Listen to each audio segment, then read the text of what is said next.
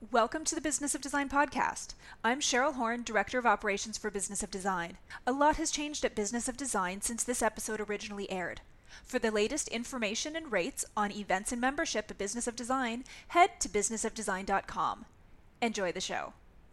Hello, hello. Welcome to episode 174 of Business of Design. I'm Kimberly Seldon, an interior design professional, probably just like you, and I'm so glad you're here. I'm just going to lead with the big story in this episode, and it's this if you are not in control of your money, you are not in control of your life. Boom. Love it. So says our guest, Brad Clinard of High Point Financial Design. Yeah, he's got that high point right in his title, so you know he's already connected to designer types like us. I had a great conversation with Brad, and of course, we were only able to scratch the surface on all the things we need to do to really take control of our financial health. And I so wish I had done that sooner. I abdicated my responsibilities to my husband, which is great. He's awesome and it was wonderful. But it really kept me in the dark for a long time about where I stood financially, personally, but also in my business. I had a feeling like probably a lot of you do, which is, yeah, I don't want to, you know, that's complicated. I don't want to get into it. Someone else is looking after that. I don't need to look after that. But the truth is, I do need to look after my financial health because knowing the numbers allows me to make strategic choices in my business and not just run on luck. And the other thing I learned is kind of like watching a YouTube video to learn how to make a roast it seems complicated if you've never done it, but you watch the video and you're like, seriously? That's it? I got this. It's not that hard. You probably could tell by my choice of metaphor that I'm not a great cook, but I'm learning, right? We have this extra time at home that I've never had before. So I am learning and uh, remarkably improving, which is great. This idea of not having control of your life if you don't have control of your finances was brought home to me recently. I have a girlfriend in Los Angeles, and she was married a long time. Wonderful guy. And he became ill. Uh, it was very slow, kind of dementia set in. Turns out he had done some really wild, crazy things with their money, and she didn't know anything about it. So when things got serious and took a bad turn, it was too late for her to save herself. So after years of two people working and saving and having financial plan and owning a home, she lost everything. And I do mean everything. I know that's an extreme story. I know you're thinking, oh, come on, don't try to scare us into paying attention to our finances. I think the point is life is dynamic and anything can happen. Look at the COVID experience, right? We don't know what life transitions are ahead of us, but if we do step up now and we take control of our financial life, it doesn't matter what life transitions are ahead of us. We're going to be okay. We will be able to navigate them without having to worry about money. Financial freedom is something they should teach us in school on day one. If you're deciding on a career, whatever it is, there should be also a conversation about how you're going to achieve that financial independence and freedom so you can make choices in your life. I think this topic is extremely important, and Brad has a lot of great things to say. I'm biased, of course, but he also says there are three advisors that every interior design professional needs. One is a business coach. Thank you. That's good. I love that he sees our value at the top of that list. The second one is a CPA, a certified public accountant or bookkeeper. Very important. So many of you are thinking, I can't afford one. And I talk about this all the time. You can't afford not to have one. And the third one is a financial planner. That's something I didn't think I need early on because, air quote, money wasn't the most important thing to me. Yeah, I know. I really had a backwards view.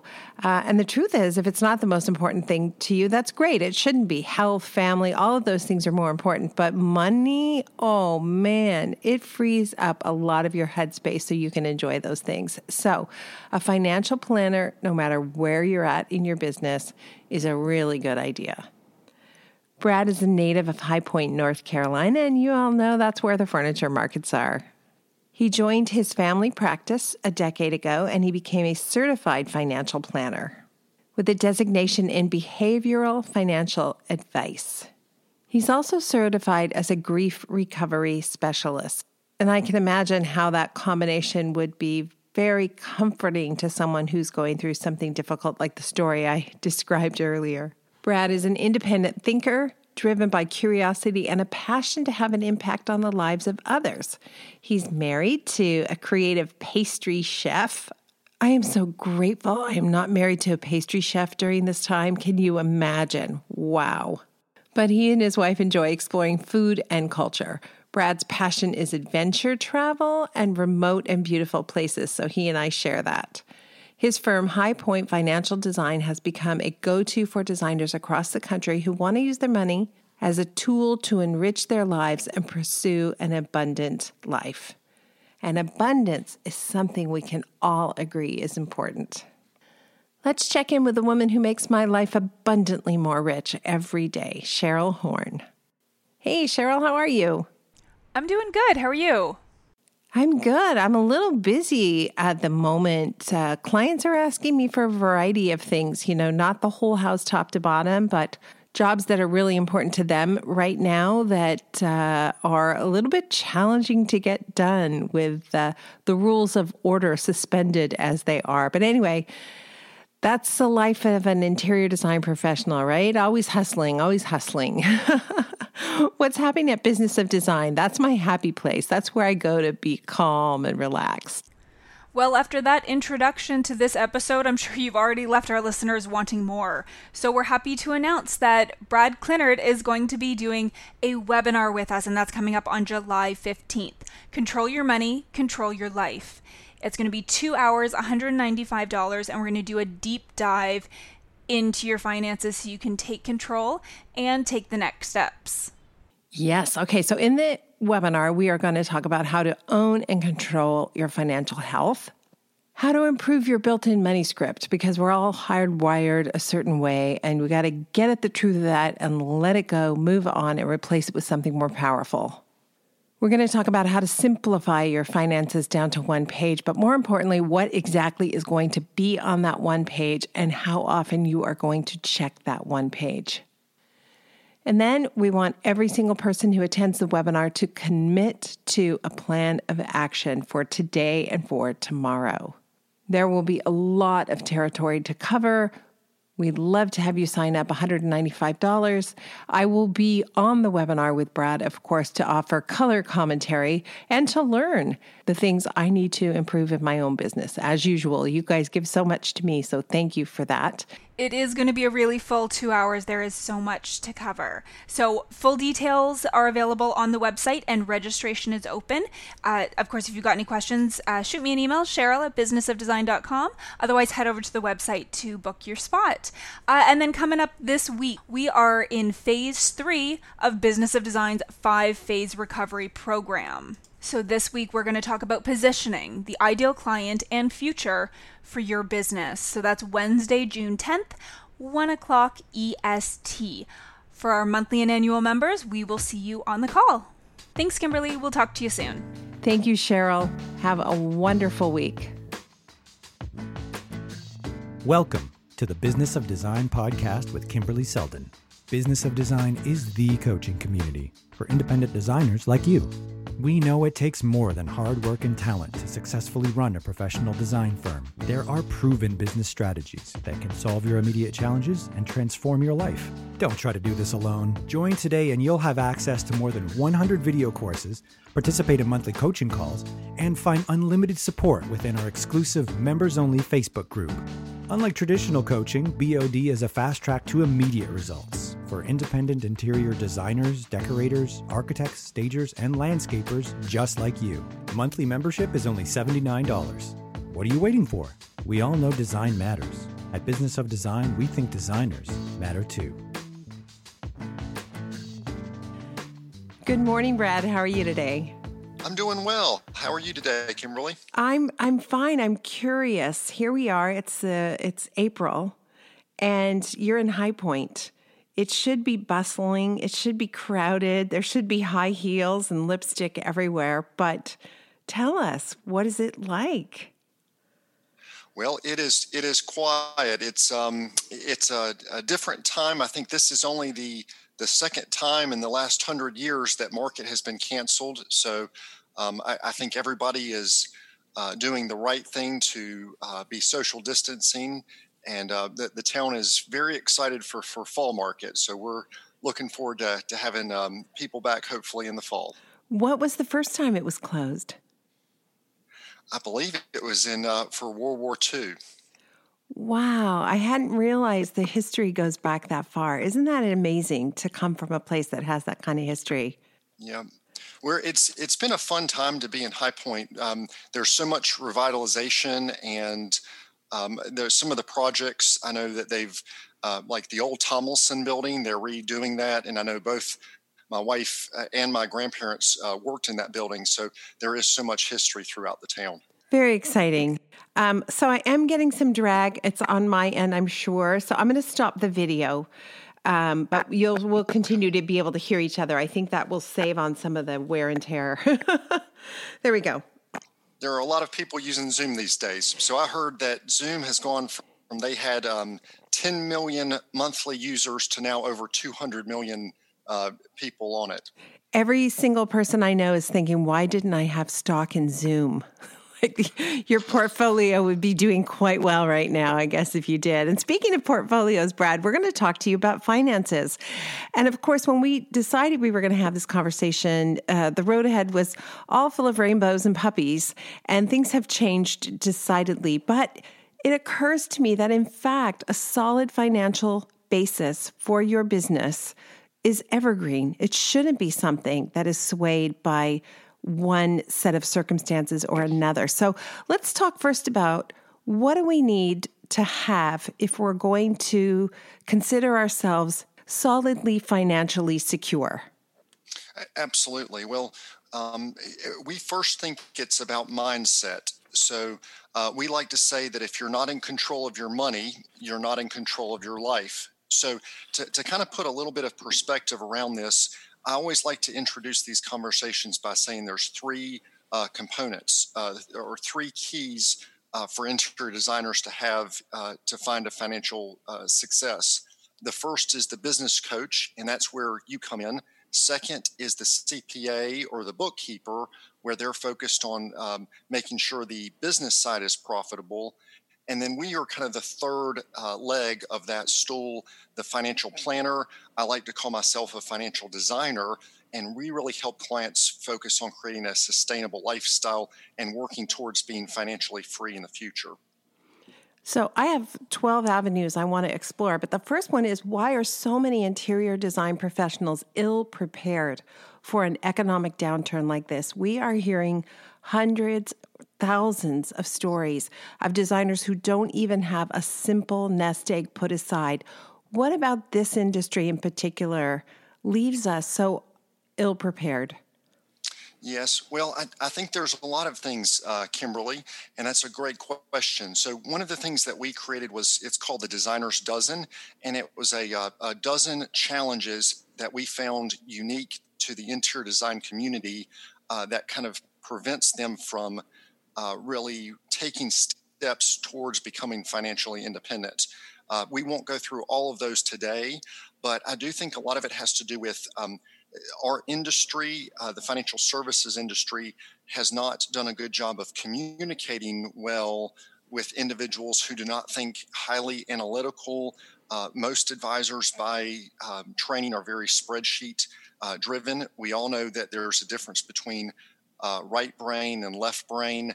Uh, my wife, for instance, uh, she is a classically trained pastry chef, uh, so she likes to do all the uh, creative things in the kitchen. Uh, but that sort of, I think, I came to helping designers because I had a unique background in both the economics but also the psychology. So understanding that designers think about the world differently, that there's communications uh, challenges that a lot of professionals have communicating, um, that's kind of step one. Uh, step two is I think a lot of times uh, we do like to think uh, what is happening today. And if we have a financial plan that's only based 30 years into the future, we aren't connecting it with how we're living our lives today. Um, so for us, uh, a key is making sure that we are organized, having everything on one page, uh, and having a financial plan that connects to where we are today. Uh, I think those are a couple of the key first points. Okay, so I can't let you skip over the dozen without hearing at least a couple of them. I'm assuming that the right brain, left brain uh, wiring is one of them. Um, you said that perhaps financial professionals haven't done a good job of speaking to us. I would say that our own education has done a terrible job of preparing us to run a business and be a profitable business owner. Is that one of the dirty dozen? Well, not specifically, but I do think that financial literacy is very low. Um, they do say that um, uh, there's different reports that show that the average American, um, or 50% of America, has less than $1,000 in savings. Um, so I, I, think that we all become so overwhelmed with day to day life. We don't prioritize our finances. So then we become disorganized. Um, ironically, one of the designer dozens, and we created this um, over a year ago, one of them was that we were not not ready for the next recession. So the other thing that we have done, and we we initially did this for um, designers just getting started, but it was the 10 keys to a financial foundation. So, Kimberly, let's just uh, imagine for a second that we're going into a, a home. We want to buy a home, and it's the first time we walk into this home. And we walk uh, through the living room is amazing. Uh, it has a beautiful outdoor space. It has a beautiful, all the bedrooms and the family rooms are laid out exactly how we want. However, we we it, it's just the perfect house. But as we're going through the uh, the tour, we notice one thing is missing. There is no kitchen in this house, and I think that's uh, an analogy I've used for a lot of uh, designers. Is uh, just like we have to have the key uh, rooms in our house, there are keys to our financial foundation. Um, so these are things that people may not want to address. Oftentimes, that's why a designer may may hire a financial uh, professional. Uh, but those those ten keys, and we won't go into detail, but they are being organized, having cash flow, uh, making sure that if we have debt, that it's managed properly, that we have the right insurance in place, that we're investing for the future, that uh, we are working closely with our CPA or tax professional uh, to make sure that we're minimizing taxes. Um, so there's a few others to that financial foundation, but my observation is a lot of people have not uh, taken the basic steps of taking ownership of saying my financial life is important. It's part of my overall health, and um, I think that is one benefit that we're seeing uh, to this um, uh, virus is it's it's raising people's awareness of saying uh, my financial health does matter and I need to prioritize that. It occurs to me as you're describing the home with no kitchen, I think it's a home without a roof and maybe without the exterior walls. I went to design school and a business class was an afterthought when, in fact, if you're going to be in business, you have an obligation to be profitable, to be healthy financially. So there is no house without that financial foundation. So somewhere along the line, there's been a massive fail. Wherever that is, I don't know. Maybe it's probably on 12 different fronts. Certainly, as a female, I don't think my education included basic financial literacy. And I have had the experience of some professionals in the past, not so much now, trying to sort of keep me in the dark when I ask questions about my financial health. And so it's only been for me in the last 10 years that I've really advocated for myself and said, no, that isn't how I want my portfolio set up. And this is why. So I think that's that's a really good analogy, but I would say it's not the kitchen so much as it's the roof and the exterior walls. You're in big trouble if you don't have this. And then the second part of it is I love what you say about the fact that this is this virus is really forcing the issue on everybody. And I had a talk with my two children and I said, I'm sorry to be that person who says, I told you so, but I've talked to you for years about starting to save money. And neither one of them really have the savings they need right now. And I'm like, this is why. And so both of them had said they're totally going to start saving now, but it took this crisis to get them to kind of wake up. So maybe there's some good that's going to come out of this in terms of people taking responsibility for their financial health. Yes. So we like to keep budgeting very simple, and it's. I think sometimes people think of a budget as like a four-letter word, uh, to be avoided. We try to keep it very simple. And I really like the 50, 30, 20 method. That means that 50% of our expenses go to essentials. And that would be things like our, our home, our car, uh, basic food. 30% goes to lifestyle. And I think that that 30% should be uh, funded by things that we're very passionate about or things that we highly value, and 20% towards savings. And a lot of people say, well, that's unrealistic. To me, it's a target that we're working towards. And there's also a time of feast and famine. And what we find is if we have been diligently saving that 20% target, when these uh, times inevitably come of, of downturns, then we don't have some of that extra stress. Right. And Kimberly, one thing that I really wanted to highlight was I think listening to some of your past uh, um, podcasts, you, are so um, vulnerable in sharing the, the financial challenges you had early in your career, the lessons you learned. And I think it is something that people um, develop um, a greater sense of the importance of financial foundations as they get older. Uh, to, to, me, it's the most important thing is to keep a, an abundant mindset. And that's why I really love your idea of of working towards a, a, million dollar practice. That that's just a concept that I love. Is even in the midst of these challenges we're facing, how can we think more abundantly? Right, and you know what we what we think, what we believe in our subconscious is what we often realize. And so there is a real gap if we think, and I'll just speak for myself, I felt like my financial health, the financial health of my business was at the whim of whoever phoned my office. In other words, I thought that you know, it was it was more like the tail leading the dog instead of me saying, "Wait a minute, no, I can decide which clients I want to work with. I can decide what my fees are. I can decide how many jobs I take." And the big eye eye opener for me in the last 10 years is I've had the fewest number of jobs but the highest profitability. So I do think we do ourselves a disservice when we stick our heads in the sand and don't look at this closely. And I also wonder, Brad, if you've had this observation as well. So many of the Business of Design members we know are in a married or partner relationship and frequently, the partner has a more steady job, let's say, more of a corporate nine to five salaried position.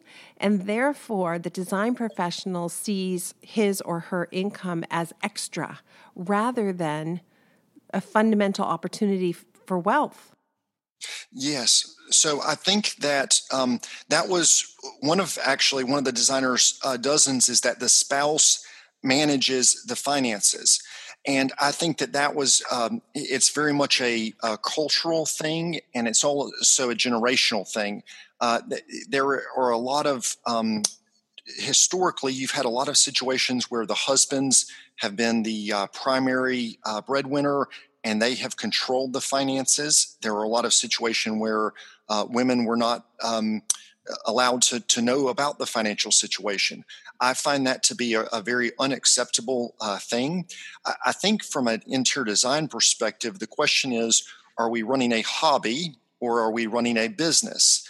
If we're running a hobby, let's let's call it a hobby, and there's nothing wrong with that. But if we're running a business, then part of the business uh, requires uh, financial literacy and um, and I think in a in a relationship, it is one of the things, and um, eventually we'll talk about transitions. I hope in our conversation, but to me, one of the most devastating things uh, is transitioning through either death or divorce.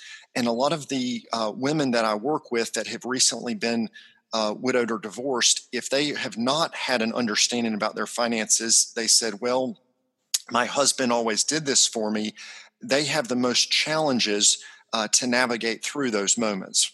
So to yeah. me, it's being about prepared. It's about a partnership, um, and, and, it's it's about not having something as important in, in as our finances uh, completely in the dark. Wow. I yeah, I can't imagine how stressful that would be to go through a divorce or the loss of a spouse and, and realize I didn't know where things were or have my hand on everything. So let's assume we're all starting at ground zero, Brad.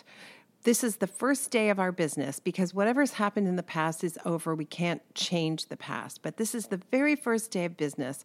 What are the things we're going to do starting now to ensure we have a stable financial foundation beneath our feet going forward? Well, my focus is more on the personal side than the business side. I, I do think really uh, number one is is self awareness. I think um, knowing where your uh, cash flow is, knowing how much money you have in the bank, uh, being uh, very focused on your um, only spending money on things that are important. I think those are uh, those are really important things to to start with. How do you do that? Is that just a simple matter of looking at your QuickBooks ledger every month and ticking off some specific questions, or is it a phone call each month with your financial planner? What's the best way to, to get a hold of that right this minute? So for us, again, on the personal side, not the, the business side, but on the personal side, we like to focus on getting everything on one page. Uh, and so what that means, and um, I'll be glad to, to share um, we, we have like a, a, format that we use for clients, but uh, I want to see all the clients' uh, assets on one page uh, that allow and all their liabilities. So any debt outstanding.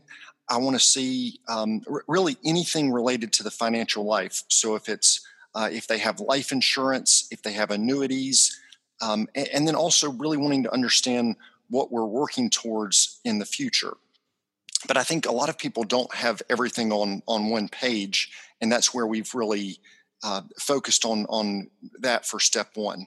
That is really smart, I will say, because my eyes gloss over sometimes. I go to meetings with my financial planner, and there's a 28 page glossy report on the table, and I'm like, seriously, show me the page I need.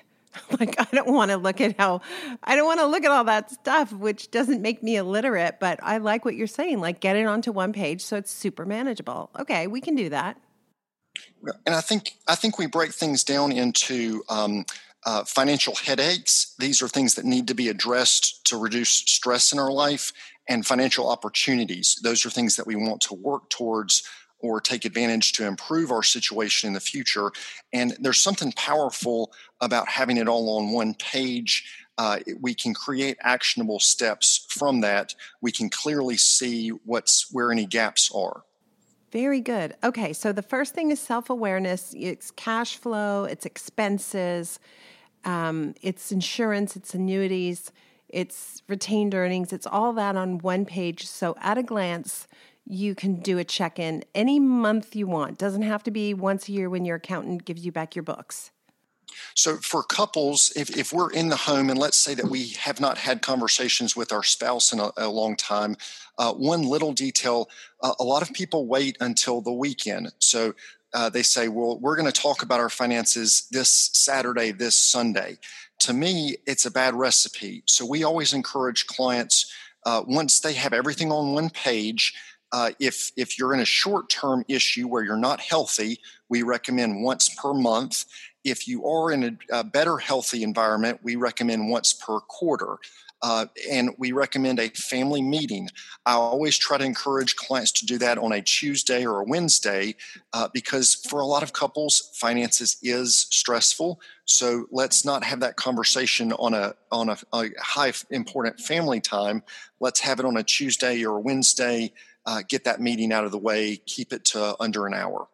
It also means that we're not having fractured uh, financial conversations. We have a structure for when we're discussing it. I know a lot of uh, families, if they're under financial stress, it becomes a they never address the topics completely so that the conversations are fractured and that can create a lot of stress in the relationship. Money well spent is a financial planner who could do those meetings with you once a month or uh, once a quarter, depending on what your needs are, because I find I have completely different questions than my husband does. Our brains work totally different ways. And if we were to sit together alone, I'm not sure we would come to smart conclusions as quickly as we do when we have somebody there that we trust who can say, oh, no, no, no, here's what she means, here's what he means, here's what I think you should do. yes. Okay, so the first thing you said was self awareness. What comes after that? So we want to know ourselves, we want to get organized, and then we want a financial plan. After that, I do think it's important to start uh, investing in the future and investing in yourself. Um, one thing that I will share about um, investing in in yourself is, uh, and this is part of that self awareness and knowledge. But in the midst of a a crisis like we're in now, we always want to make sure that our finances are for um, financial purposes and not to fill emotional voids in our life. So uh, we just wrote an article about for clients about why it's painful when their investments are down, and I think it comes back to we've we've too much we've tied our sense um, uh, of safety to money. So as humans, we all have three common desires, and that's to feel loved, to have a sense of belonging, and to have a sense of safety. And when when all of our sense of safety is tied to our, our finances and our money, then when the investments go down, we feel like that's um, uh, attacked, or we feel mm-hmm. like there's a void. And so we want to make sure that we continue to have our sense of agency. Agency is when we feel like we're in control of our life. And that's where I think uh, when we're really investing for the future, uh, then we can uh, focus on things that are in our control and hope, uh, a, few, uh, a sense that the future is, is brighter than today. And if we are starting at zero, Brad, and you've dealt with so many interior design firms, and I'm sure you've seen the firms that are making, you know, profit. I'm talking about profit are bringing in twenty thousand a year, and then the firms that are bringing in hundred thousand dollars a year. What would you say in both cases they need to think about in terms of investing in the future? Like, what can you do if you're really just starting out to transform your relationship with investing in the future? Yeah, well, I think the key is to get started. There was there's kind of a thought experiment. Um, so if I was to ask you, Kimberly, if I could give you um, one penny a day that doubles for a whole month, or two and a half million dollars, which one would you choose? Ooh, I'm tempted to just take the two and a half million because that sounds fun, but I bet you're going to tell me the penny is a better bet. Well, of course, it's a little bit of a setup. So there's a, there's a trick to this. The question is, is it February with 28 days or does, do, do we have 31 days? But if we take that penny and we compound it over the course of a month, and let's assume it's 31 day month, uh, a penny on day two is two pennies, on day three is four pennies. By the end of the month, that doubling penny would be over $10 million. So neither answer would have been bad, but that's the, the, the magic of compounding interest. So what we know is um, that investing is a little bit scary. I, I, think back to Warren Buffett, he said, be fearful when others are greedy and greedy when others are fearful. Naturally, I think that that fear is what prevents a lot of people from starting uh, to take decisions to invest. And I'm the first to say there, there are thousands of ways to be successful as investing. That the key is to get started and to find an investment strategy that, that is um, something that you can stick to uh, through the ups and the downs of the market. And it's worth it to make sacrifices to invest that money short term sacrifices are okay in order to reach those goals, right? And I think a lot of us are looking at expenses right now with this pandemic going on and saying, wait a minute, all that stuff I'm spending money on doesn't seem so important right now. I wish I had put that in the bank.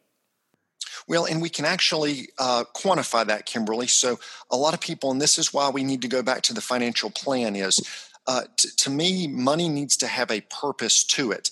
And if we're just investing simply to grow more money, uh, then that's a little, it's not, um, our, our brains are not going to uh, say that that's consistent with our values. But if we decide, you know, I want to work uh, really diligently and uh, be, be the best interior designer I can be for the next 15 years, and I want to retire and then I don't want to have the the day to day stress of of running my business. I want to have security in the future. Uh, maybe I'll reach a point where I'm not able to work. uh, we can dis- we can mathematically determine how much we need to be investing and what type of rate of return we need to target. So, with investing, we can be very conservative. If you leave the money uh, in the bank in cash, uh, you're going to earn these days most likely 1% or lower. Whereas over time, uh, there's different numbers quoted, but historically, the long term average of stocks, it, people say, is between uh, 9 and 10%. Um, if we're in like large cap US uh, stocks.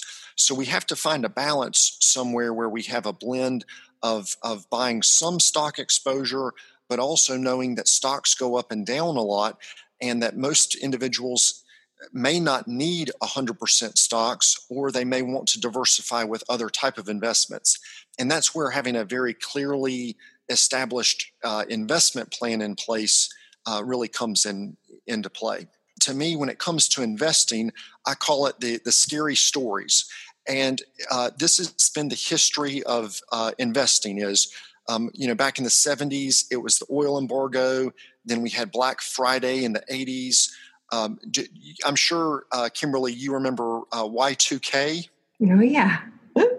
we, we all we all thought that the computers were going to stop the next day uh, and that the world was going to shut down. We entered the tech bubble, then we had the housing crisis. So what what I what we look at the the arc of history is that the uh, the entrepreneurial spirit always gets us back towards growth. To me, it's it's an investment in the human spirit that the, the future is bright, the future is better than today.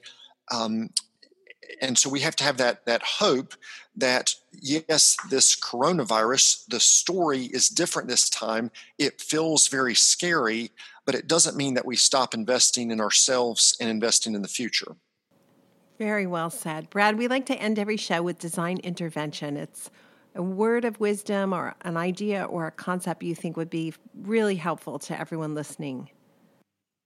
Wow, Kimberly, that, that's a, a big ask in, in one word. Um, I always go back to uh, Joseph Campbell. Uh, he said, Follow your bliss. Um, he's one of my personal heroes. A lot of people don't know he was also um, George Lucas's mentor. Uh, so George Lucas used his concept of the hero's journey. Uh, so the hero's journey is the idea that we are all uh, here to to serve profoundly to other people. I, know you talk about uh, Jedi mantras. That's kind of mine. So follow your bliss. It's three little words. Uh, follow. It means you must take action. Your. It can't be anybody else's. And bliss. It's that thing that sparks joy in your in your soul. And to me, both in our personal life and in our business, if we can follow our bliss, uh, I think uh, good things will happen. Well, I hope good things are going to continue to happen to you uh, personally and professionally. And thank you so much for everything you do for the industry. We're very grateful. Well, and I, I look forward. Uh, hopefully, I'll be able to see you again uh, this fall in High Point Market and wish you many blessings.